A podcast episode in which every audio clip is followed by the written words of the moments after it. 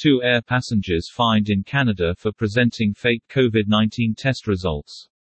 Air travelers are prohibited from knowingly providing false or misleading COVID-19 test documentation. Passenger was fined $6,500 for presenting an altered COVID-19 test and knowingly boarding a flight from Dominican Republic. Passenger was fined $2,500 for presenting an altered COVID-19 test and knowingly boarding a flight from USA.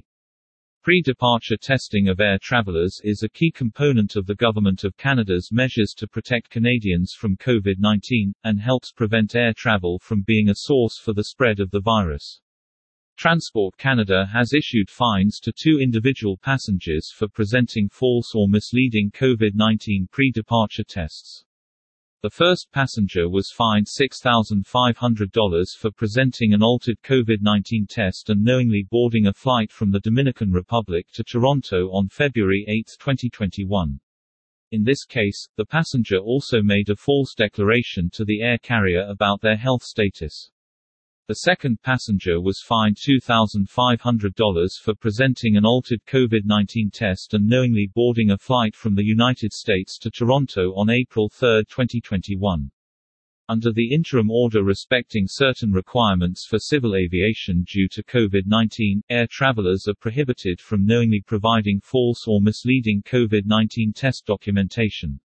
Under the order, travelers must obtain a negative result on a COVID-19 molecular test within 72 hours of boarding any flight inbound to Canada or a proof of a positive test result within at least 14 days and no more than 90 days prior to arrival, and present the results to the air crew prior to boarding their flight. Any passenger failing to comply with the interim order could be subject to fines of up to $5,000 per violation. The Government of Canada continues to strongly advise Canadians that this is not the time to travel. Transport Canada will continue to investigate incidents reported to the department and will not hesitate to take enforcement action where it is warranted.